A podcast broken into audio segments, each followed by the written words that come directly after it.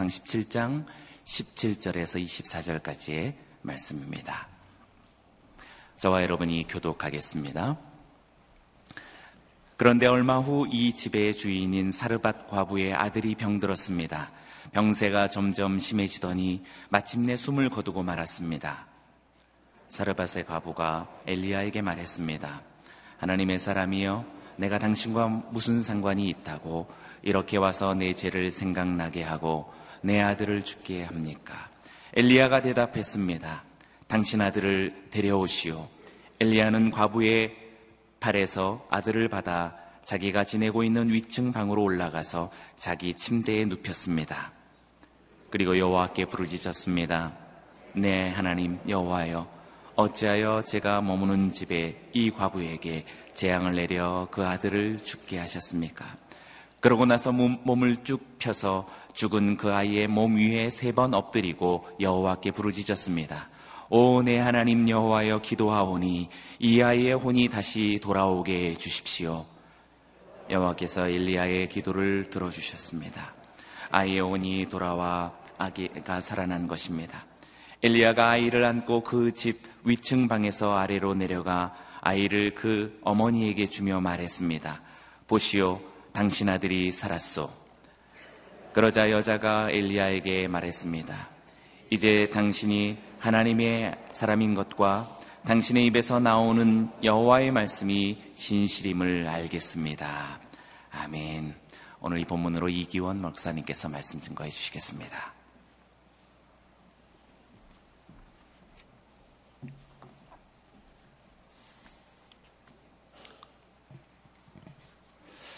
하나님은 엘리야를 훈련시키십니다. 하나님의 첫 번째 훈련의 장소는 그릿 시냇가였습니다.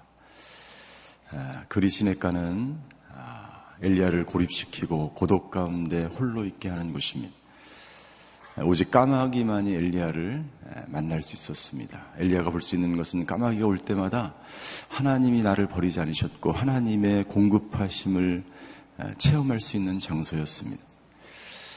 하나님의 사람들은 고립된 장소, 광야, 동굴, 그리고 그릿 시냇가에서 그릿이라는 뜻 자체가 고립시키다는 뜻입니다.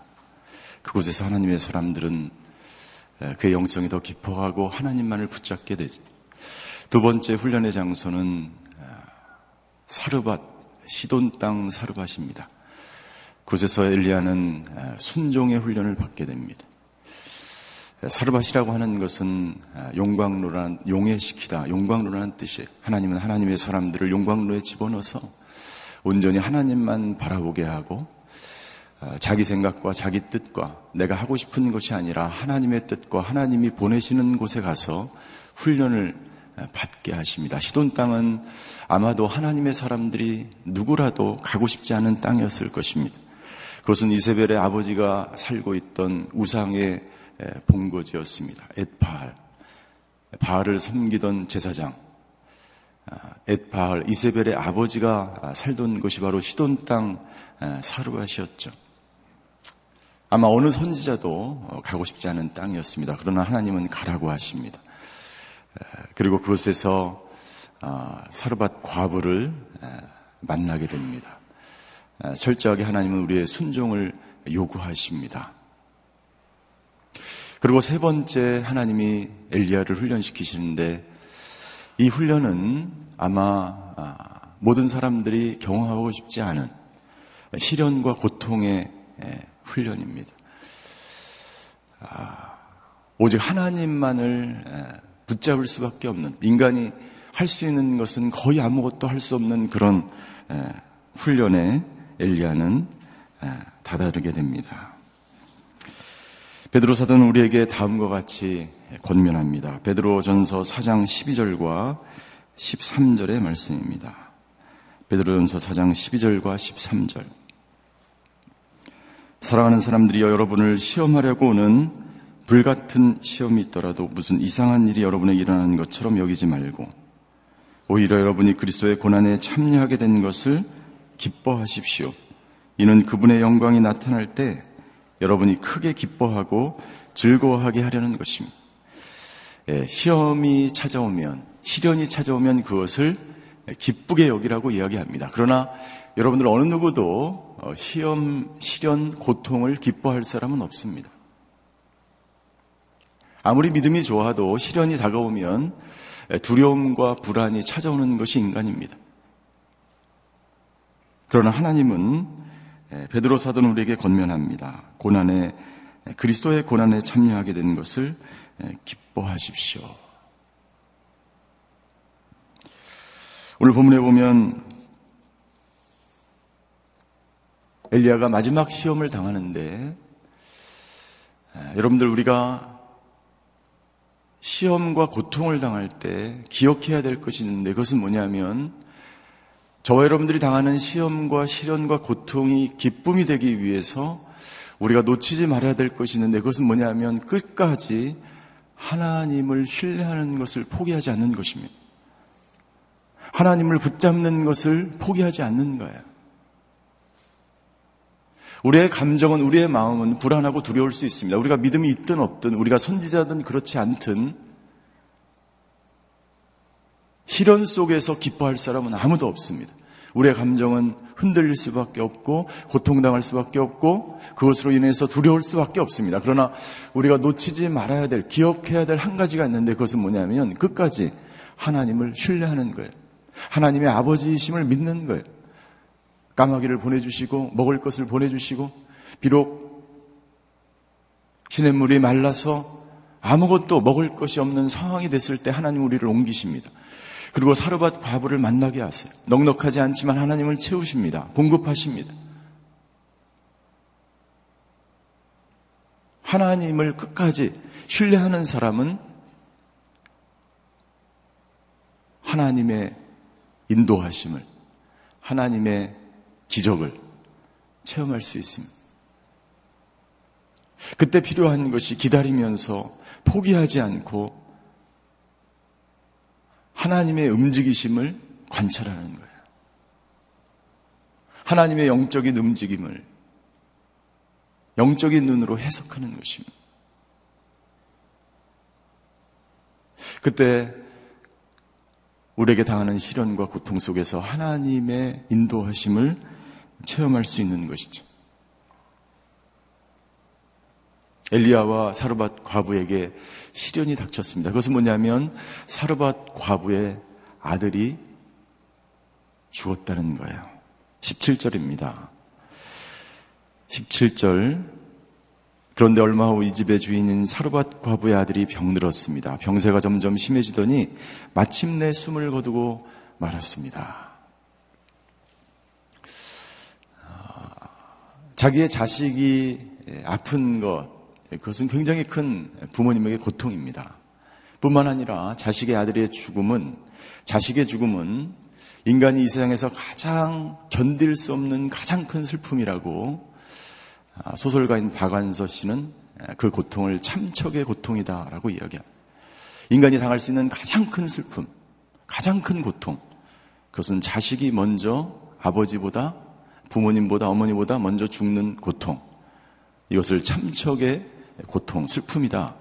그래서 이 세상에서 가장 큰 슬픔과 고통을 참척의 고통이다라고 이야기한 바 있습니다.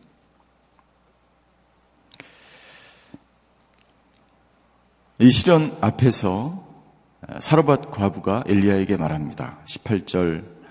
사르밧의 과부가 엘리야에게 말했습니다. 하나님의 사람이여, 내가 당신과 무슨 상관이 있다고 이렇게 와서 내 죄를 생각나게 하고 내 아들을 죽게 합니까? 죽게 합니까?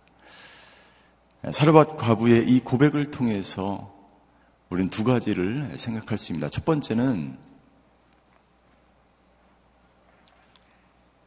믿음이 연약한 사람들의 반응입니다. 하나님이 사르밧 과부를 먹이시고 입히시고 밀가루통과 기름통이 떨어지지 않을 때 사르밧 과부는 기뻐했습니다. 아, 엘리야 선지자가 믿음의 사람이구나. 하나님이 이 사람을 나에게 보내셨구나. 하나님이 나를 축복하시는구나.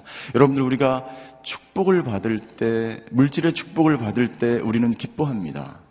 모든 사람이 그렇겠죠. 여러분들 물질의 축복을 보는데 기분 나빠할 사람이 있습니까? 기쁘죠. 즐겁죠. 하나님이 부어주시면 즐겁죠. 그런데 물질이 사라지거나 시련이 오거나 고통이 올 때도 기뻐할 사람이 별로 없다는 거예요. 그것이 우리의 믿음입니다. 하나님 왜 이런 시련을 나에게 주십니까? 이것이 사람들의 반응이에요. 저와 여러분들의 반응입니다.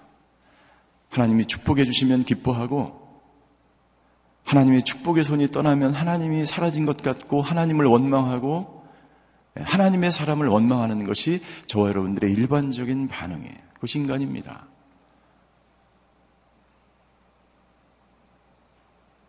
그것이 바로 이 사르밧 과부의 믿음이었어요. 이방 땅에 사실 이만한 믿음을 보기도 어렵죠. 사르밧 과부가 어제 본문에 보면 엘리야를 보고 이렇게 이야기했습니다. 십칠 장 십이 절에 보니까 그녀가 대답했습니다. 당신의 하나님 여호와께서 살아계심을 두고 맹세하는데 제게 빵은 없고 라는 고백을 했어요. 네. 당신의 하나님 여호와께서 살아계심을 두고 맹세한다. 그러니까 하나님이 살아계신 것을 그냥 알고 있었어요. 이 사람의 조금의 믿음이 있었습니다. 믿음이 연약한 사람의 특징, 자기의 상황에 따라서, 주변에 따라서 반응이 틀려진다는 거예요. 두 번째, 사르밧 과부는 이렇게 고백합니다. 내 죄를 생각나게 하고 내 아를 죽게 했다라고 이야기합니다. 당시 유대 땅의 전통적인 생각은 죄 때문에 고통을 당한다고 생각했어요. 이런 일들이 일어나는 것은 내 죄 때문이라고 생각했어요. 여러분들 물론 죄 때문일 수 있습니다. 그러나 반드시 죄 때문에 고통을 당하지는 않습니다. 많은 일반적인 생각이 내가 질병에 걸리거나 내가 어려운 일을 당하나 고통을 당하면 이것이 내 죄 때문이라고 생각했어요. 건강한 죄책감일 수 있어요. 그러나 모든 고통과 시련이 죄 때문만은 아니라는 것이죠. 그럼 당시 아합 시대에 수많은 사람들이 악을 행하고 죄를 졌는데 다른 사람들은 왜 고통을 당하지 않고 왜 유독 사르밧 과부에게만 이 고통을 하나님께서 허락하십니까? 씨 에스 루이스는 고통의 문제라는 책에서 고통은 하나님의 확성기라고 이야기합니다. 우리가 깨닫지 못할 때 하나님께서는 고통을 주셔서 우리로 하여금 깨닫게 하시는 것이죠. 하나님이 누구이신지를 깨닫게 하십니다. 그리고 히브리서 십이 장 육 절에 보면 하나님은 이렇게 말씀하십니다. 히브리서 십이 장 육 절입니다. 우리 같이 한번 읽겠습니다. 시작.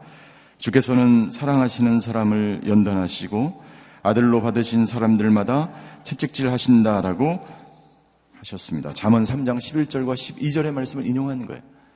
하나님은 하나님의 사람들을 훈련시키실 때 반드시 어떻게 하신다고요? 연단하신다. 시련을 주신다. 고통을 주신다. 내가 고통을 당하고 있다는 것은 하나님이 나를 훈련시키시고 하나님이 살아계시고 하나님이 나를 사랑하신다는 증거예요. 그래서 씨 에스 루이스는 다시 이렇게 이야기합니다. 고통은 우리를 작게도 만들고 크게도 만든다. 중요한 건 고통이나 절망 자체가 아니라 그것을 통해서 도달하게 되는 깨달음의 깊이일지도 모른다. 하나님은 엘리야를 훈련시키십니다. 이 시련과 고통을 통해서 영적인 선지자를 하나님 원하십니다. 엘리야의 영성을 더 깊게 만드시는 거예요. 하나님은 이 고통과 시련을 통해서 사르밧 과부를 더 깊이 하나님의 사람으로 연단하기를 원하는 거예요.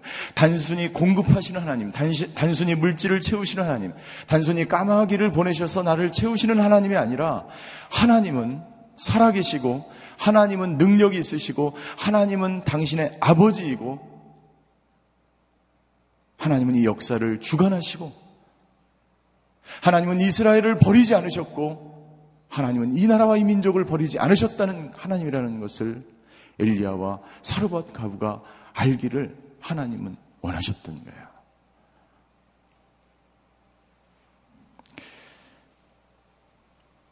내가 겪는 아픔과 고통을 깨닫기 위해서, 내가 당하는 고통과 시련을 깨닫기 위해서 우리가 해야 될 것이 있는데 그 고통과 시련 앞에서 더 깊은 영성으로 우리가 나아가야 되는 거예요. 그렇게 하기 위해서 해야 되는 것이 무엇입니까? 예, 하나님과 교류하는 것입니다. 기도의 자리로 나가는 것입니다. 예배의 자리로 나아가는 거예요. 엘리야는 이 상황 앞에서, 이 시련 앞에서 십구 절과 이십 절에 보면 엘리야는 하나님께 부르짖습니다. 하나님께 부르짖습니다. 이십 절입니다. 이십 절. 이십 절 한번 같이 읽겠습니다. 시작. 그리고 여호와께 부르짖었습니다. 내 하나님 여호와여, 어찌하여 제가 머무는 집에 이 과부에게 재앙을 내려 그 아들을 죽게 하셨습니까? 예. 엘리야 기도를 잘못 들으면 하나님을 원망하는 기도 같아요. 그러나 이것은 원망하는 기도가 아니라 하나님께 탄원하는 것입니다. 시편에 있는 다윗의 모든 기도가 대부분 탄원입니다. 하나님께 탄원하는 거예요. 이것은 원망하는 기도와는 다른 기도입니다. 하나님께 간절히 고백하는 거예요. 하나님 알기를 원합니다. 하나님의 뜻이 무엇입니까? 하나님, 이 상황 가운데서 내가 깨달아야 하는 것이 무엇입니까? 이 기도가 바로 탄원 기도예요. 하나님, 왜 아들을 죽게 하셨습니까? 나로 하여금 알게 하시옵소서, 깨닫게 하시옵소서. 하나님, 나의 무지를, 나의 연약함을, 하나님, 하나님의 뜻이 무엇인지를 깨닫게 하여 주시옵소서. 하나님 앞에 나아가는 거예요. 호소하는 거예요. 탄원하는 거예요. 기도의 성자인 이엠 바운즈는 이렇게 이야기합니다. 우리가 골방에서 하나님을 만나면 골방 밖에서 하나님의 역사하심을 체험하는 능력 있는 삶을 살아가게 된다는 거예요. 우리가 세상 밖에서 살아갈 수 있는 능력은 바로 이 자리에서 기도하는 능력과 동일하다는 거예요. 내가 세상에서 어떤 결정을 내리고 어떤 삶을 살아가는지는 골방에서 하나님과 만나는 능력과 직결된다는 거예요. 기도하는 만큼 우리는 세상 속에서 믿음의 삶을 살아갈 수 있습니다. 우리가 갑자기 믿음이 생겨지는 것이 절대 아니에요. 엘리야는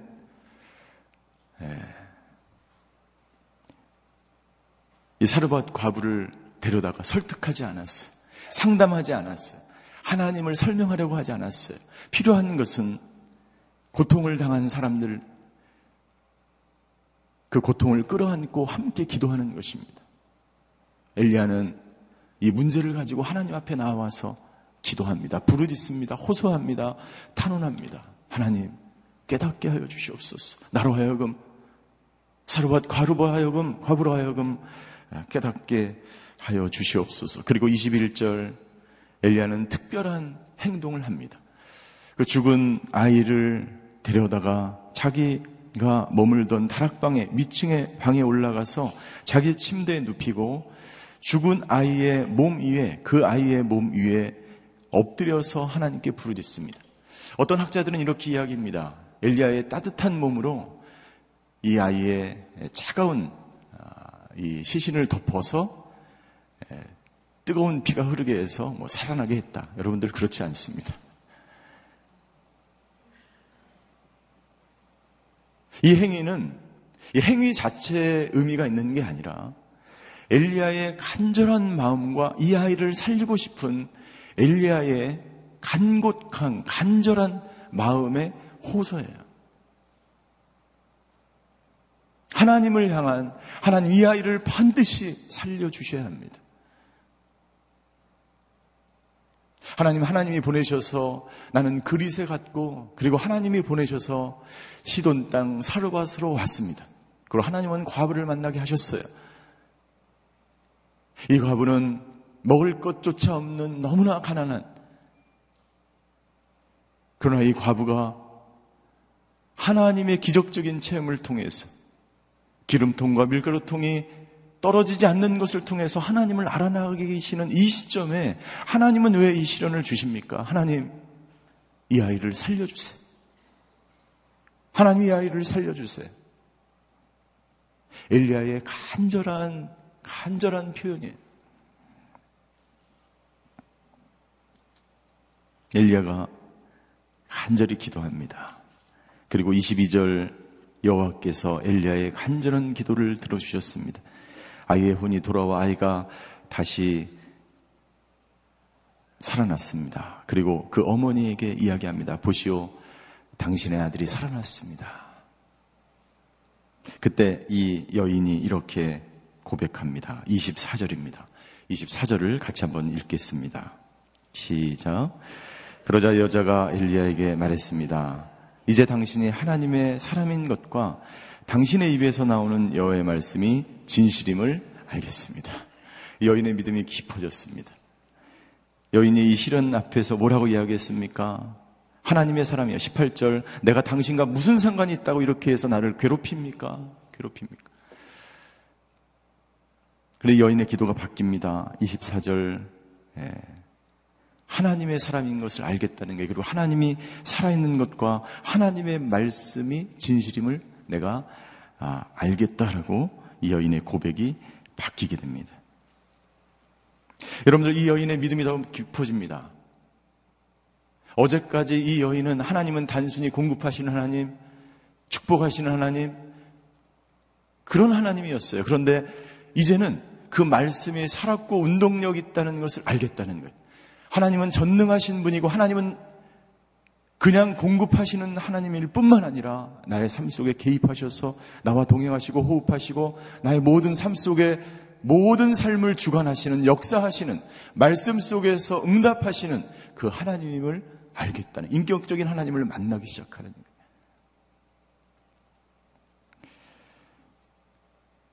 하나님은 죽은 자를 살리시는 하나님을 알겠다는 거예요. 자기 아들이 죽고 살아있는 것을 체험한 이후에 고백을 하는 것입니다. 하나님은 죽은 자도 살리시는 하나님, 어디서 많이 들어본 말씀이죠. 예. 히브리서 십일 장 십구 절에 보면 히브리서 기자는 아브라함의, 아브라함의 믿음을 이렇게 고백합니다. 히브리서 십일 장 십구 절, 아브라함은 하나님께서 죽은 사람도 살리실 수 있다고 생각했습니다. 그러므로 비유로 말하지만 말하자면 그는 이삭을 죽은 사람들로부터 돌려받은 것입니다. 아브라함은 이삭을 죽일 때 이미 하나님께서 죽은 자도 살리시는 하나님을 믿었어요. 생각했어요. 그러니까 아브라함의 믿음과 이 여인의 믿음은 약간 틀리죠. 아브라함의 믿음은 이미 죽은 자도 살리심, 살리시는 하나님임을 알고 있었고 믿은, 믿었어요. 그리고 그 믿음을 실행했습니다. 그리고 믿음을 확인했어요. 그런데 이 여인은 죽은 자도 살리시는 하나님임이라는 믿음은 아직 없었지만 이 사건을 보고 그 믿음이 생긴 거예요. 하나님은 그 사람의 형편과 그 사람의 믿음에 맞게 하나님은 섭리하시고 움직이시고 운행하시고 인도하시는 하나님이십니다. 하나님은 죽은 자도 살리시는 하나님임을 믿으시기를 주의 이름으로 축원합니다. 오늘 이 사건을 통해서 하나님이 우리에게 주시는 메시지가 있어요. 첫 번째, 이 사르밧 과부에게 영적인 리더인 엘리야가 필요했다는 거예요. 여러분들, 만약에 사르밧 과부, 믿음이 없는 연약한 이 사르밧 과부가 혼자서 이런 고통을 경험했을 때 이 고통을 이겨나갈 수 있었을까요? 하나님은 그런 고통도 주시지 않으시지만 이겨나가지 없을, 이겨나갈 수 없었을 거예요. 저와 여러분들에게 영적인 멘토가 필요합니다. 엘리야와 같은 영적인 리더가 필요합니다. 옆에서 함께 기도해주고 함께 인도해줄 영적인 멘토를 구하십시오. 엘리야와 같은 영적인 멘토가 있었기 때문에 이 사르밧 과부는 그 시련과 고통을 엘리야와 함께 이겨나갈 수 있었다는 것이죠. 두 번째, 의인의 간구는 역사하는 힘이 있다는 거예요. 하나님은 의인의 기도를 들으신다는 거예요. 엘리야의 기도를 하나님은 들어주셨어요. 야고보서 오 장 십오 절과 십육 절에 이렇게 말씀하십니다. 야고보서 오 장 십오 절과 십육 절의 말씀 같이 한번 읽겠습니다. 시작. 믿음의 기도는 병든 사람을 낫게 할 것이며 주께서 그를 일으키실 것입니다. 비록 그가 죄를 지었을지라도 용서받을 것입니다. 그러므로 서로 죄를 고백하고 병 낫기를 위해서 서로 기도하십시오. 의인의 기도는 역사하는 힘이 큽니다. 의인의 기도는 역사가 있습니다. 여러분들, 기도하십시오. 기도하면 기도한 대로, 믿는 대로 이루어지는 것을 우리가 목도할 수 있습니다. 세 번째,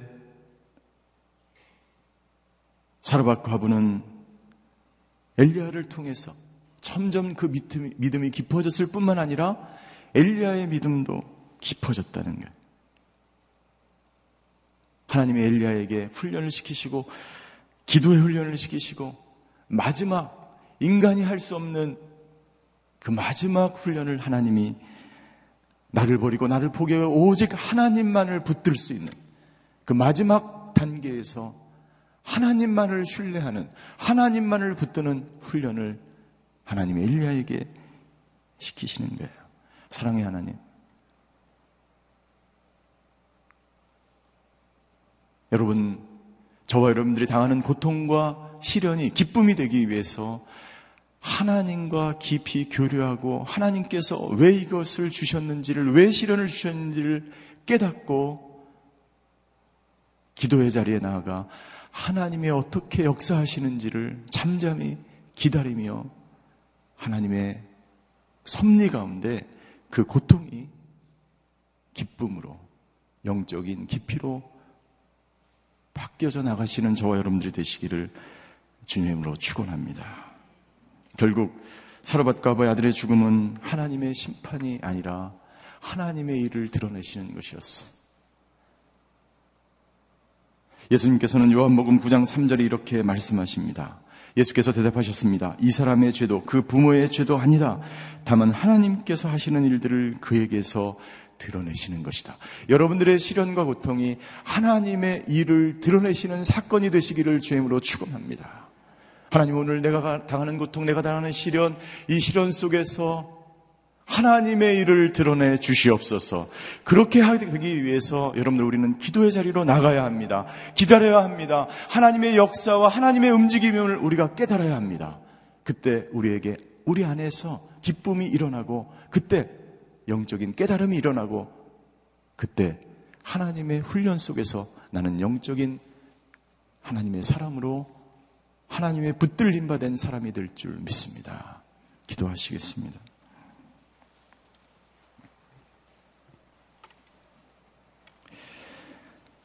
하나님의 자녀들이 시련을 당할 때는 분명히 하나님의 뜻이 있는 줄 믿습니다. 하나님의 사람들이 시련과 고통을 당할 때 해야 될 것이 있는데, 그것은 하나님의 섭리와 하나님의 경륜과 하나님의 인도하심을 깨닫는 것입니다. 그렇게 되기 위해서, 하나님을 만나기 위해서 하나님 앞에 나와 부르짖는 거에, 호소하는 거에, 탄원하는 거에, 하나님은 그때 우리의 길을 열어주시고 우리의 길을 인도하시고 하나님이 누구신지를 보여주시는 하나님인 줄 믿습니다.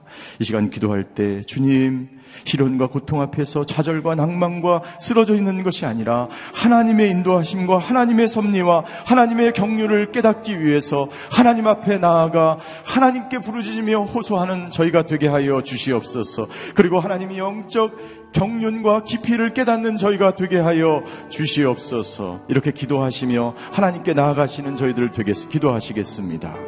사랑의 하나님, 사르밧 과부의 아들의 죽음을 통해서 우리에게 말씀해 주셔서 감사합니다. 하나님, 무지한 저희를 깨닫게 하여 주시옵소서. 하나님의 섭리와 하나님의 경륜을 깨닫게 하여 주시옵소서. 아버지 하나님, 우리를 훈련시키시며 우리를 단련하시며 우리를 아버지 하나님, 주여, 사막에서, 광야에서, 물질로, 질병으로, 아버지 하나님, 사업으로, 자녀로, 관계로, 사랑으로 우리를 훈련시키시는 아버지 하나님, 깨닫게 하여 주시옵소서. 영적 깊이로 우리를 인도하시기 원하시는 아버지 하나님의 그 경륜을 깨닫게 하여 주시옵소서. 우리의 무지한 인간을, 아버지 우리의 사람들을, 아버지 우리의 믿음 없음을 불쌍히 여겨주시고 하나님 앞에 나아가 호소하며 탄원하며 무릎을 꿇고 나아갈 때에 아버지 하나님, 주여, 우리의 삶을 인도하시며 우리와 함께 하시며 우리를 먹이시며 입히시며 아버지야, 우리를 더욱더 하나님의 사람으로 빚어져 가시는 그 하나님의 경륜과 하나님의 섭리와 하나님의 그 영적 깊이를 깨닫는 저희들 되게 하여 주시옵소서. 우리를 홀로 두지 않으시고 아버지 하나님, 까마귀를 보내시고 엘리야를 보내시고 하나님의 사람을 보내시고 아버지 하나님, 주여, 우리와 함께 하시는 그 하나님을 깨닫는 저희들 되게 하여 주시옵소서. 아버지 하나님, 사르밧 과부의 아들을 죽이시고 살리심으로 하나님이 누구인지를 우리에게 보여주셔서 감사합니다.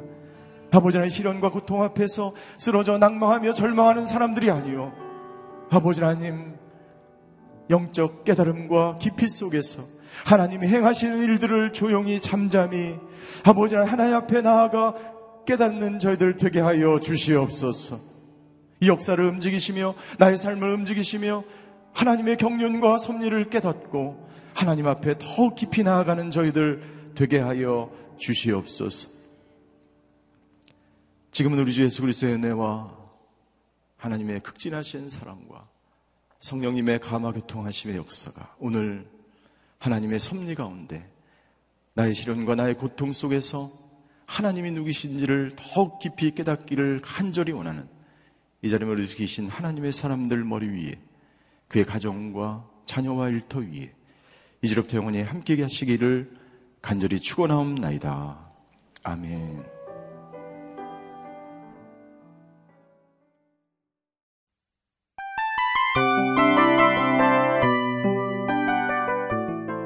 이 프로그램은 청취자 여러분의 소중한 후원으로 제작됩니다.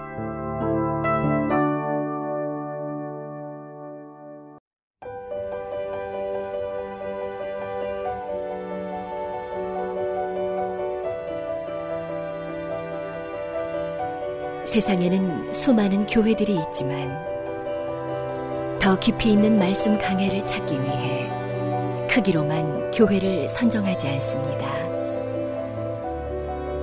보다 좋은 영적 콘텐츠를 더 많이 나누기 위해 방송비를 받지 않습니다. 일 년 삼백육십오 일 복음만 전하고 싶어서 우리는 광고를 하지 않습니다. 온누리의 복음을 땅끝까지 씨지엔 티비와 함께 땅끝 선교사가 되어주세요.